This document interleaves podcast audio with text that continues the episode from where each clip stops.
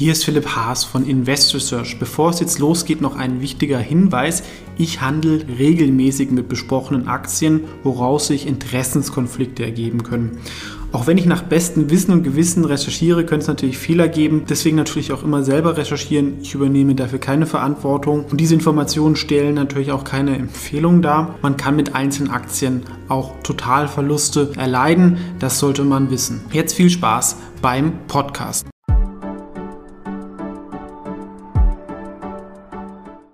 Hallo, ich bin Philipp Haas von Investors TV und hier geht es um die Echtgeldbilanz für den Juli 2021 und auch so ein Wikifolio-Rückblick und einen Ausblick mit der Makromatrix.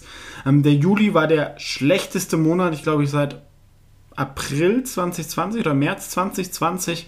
Also, ähm, obwohl es der Gesamtmarkt ja ganz gut lief, ähm, ging es äh, bei einigen meiner Wikifolios und Depots doch deutlich runter. Und das hat einen Grund, nämlich China.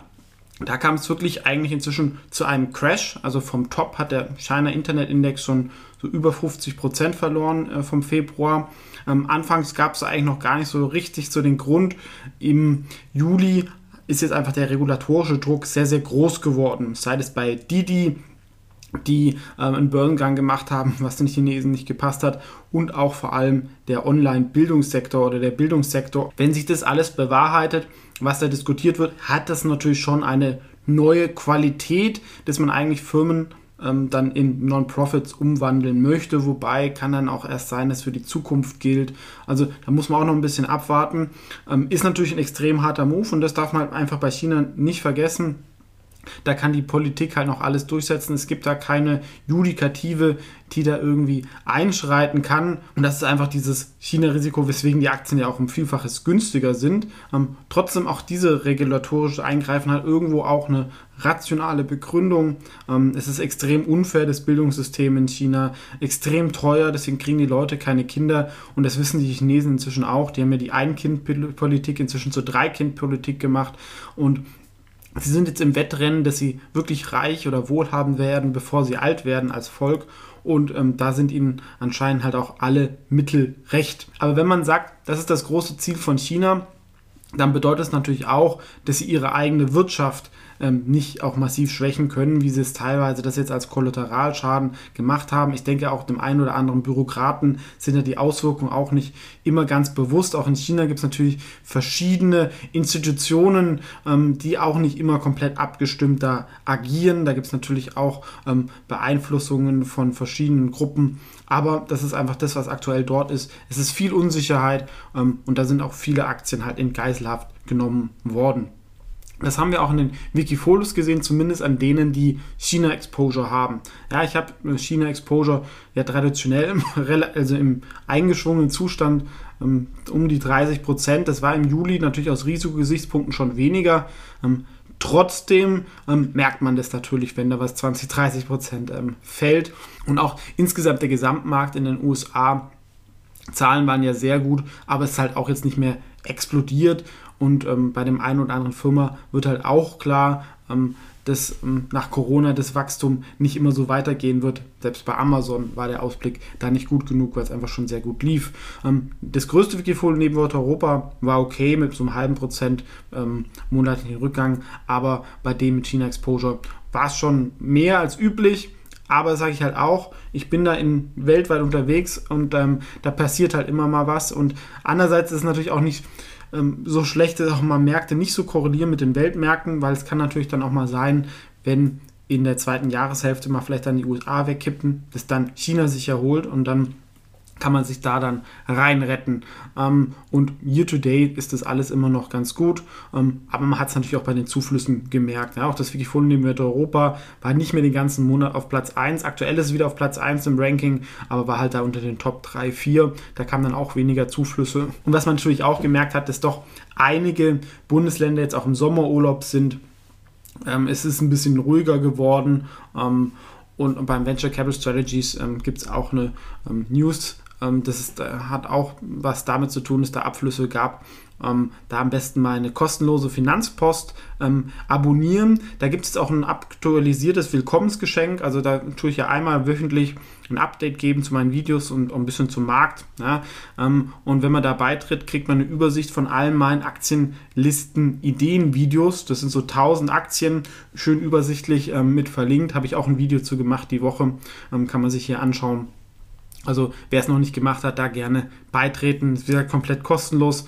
Andere, glaube ich, ähm, verlangen für solche Sachen ähm, ein paar hundert Euro im Jahr. Welche Veränderungen gab es auf der Aktienideenliste? Also Anfang des Monats wurde Bader und Kango gekauft. Bader ist, sage ich mal, so ein Platzhalter für Lang und Schwarz.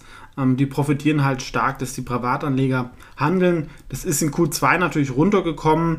Ähm, das war natürlich auch klar, ist halt immer die Frage, ähm, was der Markt erwartet. Aber wenn man das auf Sicht von zwei, drei Jahren sieht, hat man hier trotzdem strukturelles Wachstum zum einstelligen KGV. Und eigentlich ist es halt auch so ein Fintech-Play, weil das Wachstum halt auch von Fintechs getrieben wird, die absurde Bewertungen teilweise jetzt ähm, erreicht haben. Und das kann man halt dadurch meiner Meinung nach defensiv abdecken. Das zweite wäre Kango, ähm, habe ich auch schon mal vorgestellt. Ist jetzt neu auf Lang und Schwarz handelbar, ähm, sogar glaube ich auf meine Initiative hin. Ähm, hat sich auch natürlich mit dem China-Abverkauf noch nicht so ausgezahlt, aber hier können, ist man jetzt auch im langfristigen Boden und Aktie ist extrem günstig, wenn man da ähm, notiert. Also die kriegt die Firma eigentlich umsonst, weil der Cash und die Beteiligung an Li Auto schon mehr wert ist.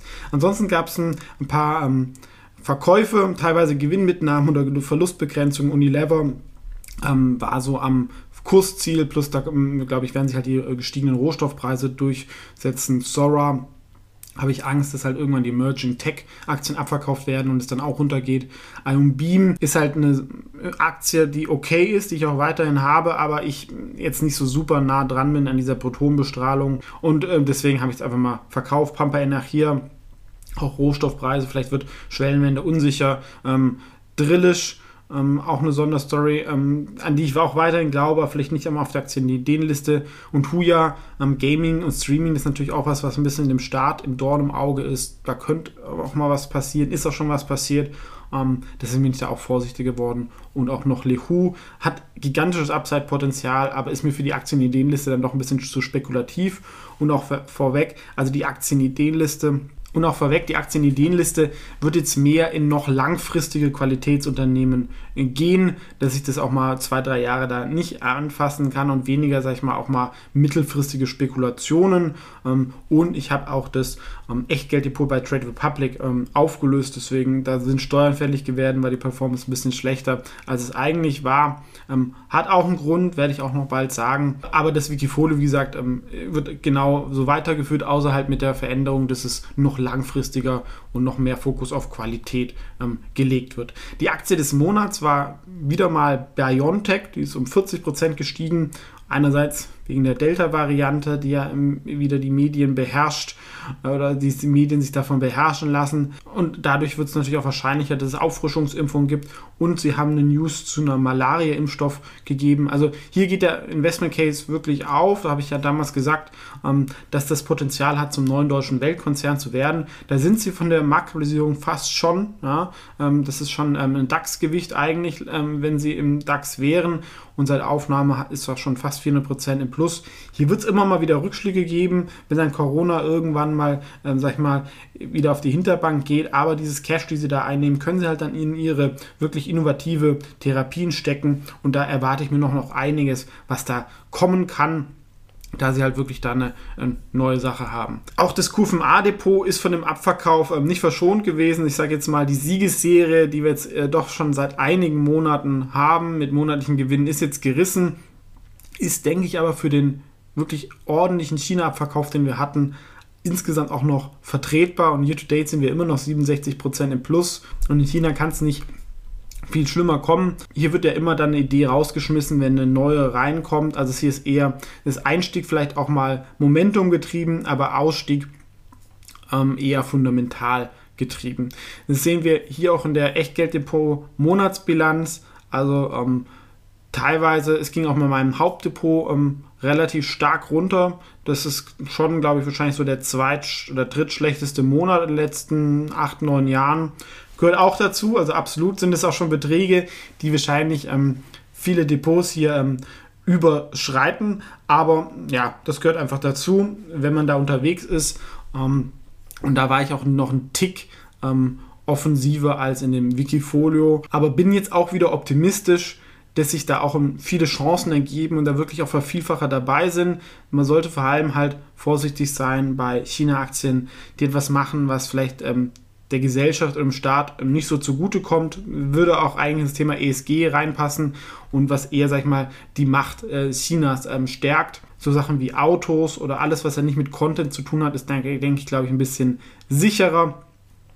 Deswegen vielleicht auch eine Kango oder auch andere Ideen interessant. Kann natürlich auch jetzt nochmal ein bewegterer Herbst kommen, ja, weil die Makromatrix sieht zwar noch ganz gut aus, aber ich sehe so ein bisschen Parallelen zu 2018. Ich hoffe, dass das so nicht kommt, aber das ist ein Szenario, was man, denke ich, ähm, auf dem Schirm haben sollte. Auch damals war es so, dass ähm, China massiv gesunken ist wegen den ähm, Handelsstreitigkeiten und die USA sich noch weiterhin stark entwickelt hat. Aber dann kam die Zinsangst auf. Aktuell versuchen die ja wirklich äh, alles zu sagen, ja, wir drucken weiterhin Geld ohne Ende und bleiben da locker.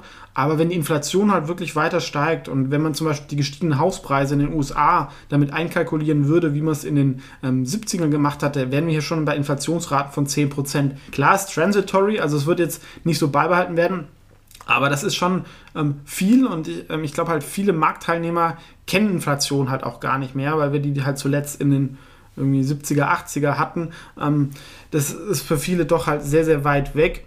Und ähm, das ist sicherlich ein Risiko, vor allem nicht die Inflation selber, sondern dass halt dann doch mal die Zinsen am langen Ende steigen. Da werden dann, es wird Auswirkungen auf Immobilienpreise haben, aber halt auch auf hochbewertete Aktien, auf hochverschuldete Aktien.